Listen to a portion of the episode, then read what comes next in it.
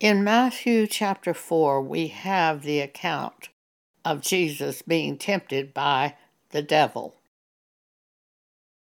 He was taken out into the wilderness by the Spirit of God to be tempted. Jesus was, Matthew chapter 4. And after he had fasted 40 days, he was hungry. So the devil hit Jesus at the area of desire, which concerned food. And the devil said to Jesus, If you be the Son of God, turn that rock into bread. Jesus said, Man shall not live by bread alone, but by every word that proceedeth out of the mouth of God. That was the first temptation. And when the devil tempted Jesus the second time, Jesus said, Thou shalt not tempt the Lord thy God.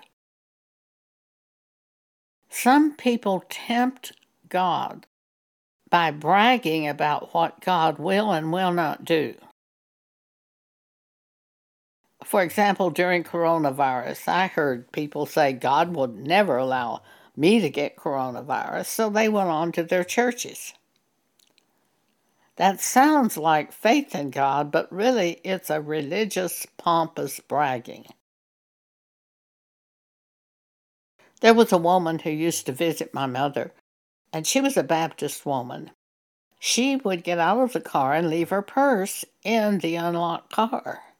And my mother would say, There's your purse. And she'd say, Oh, God will take care of that. He'll never allow my purse to be stolen. One day her purse was stolen. Thou shalt not tempt the Lord thy God. Verse 10 of Matthew 4 presents Jesus' answer to the third temptation of the devil.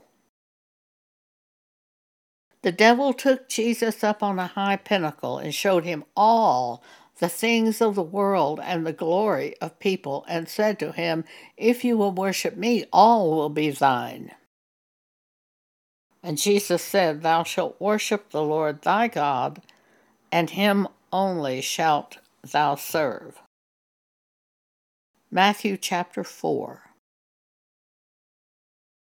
Thank you for allowing me to share this today.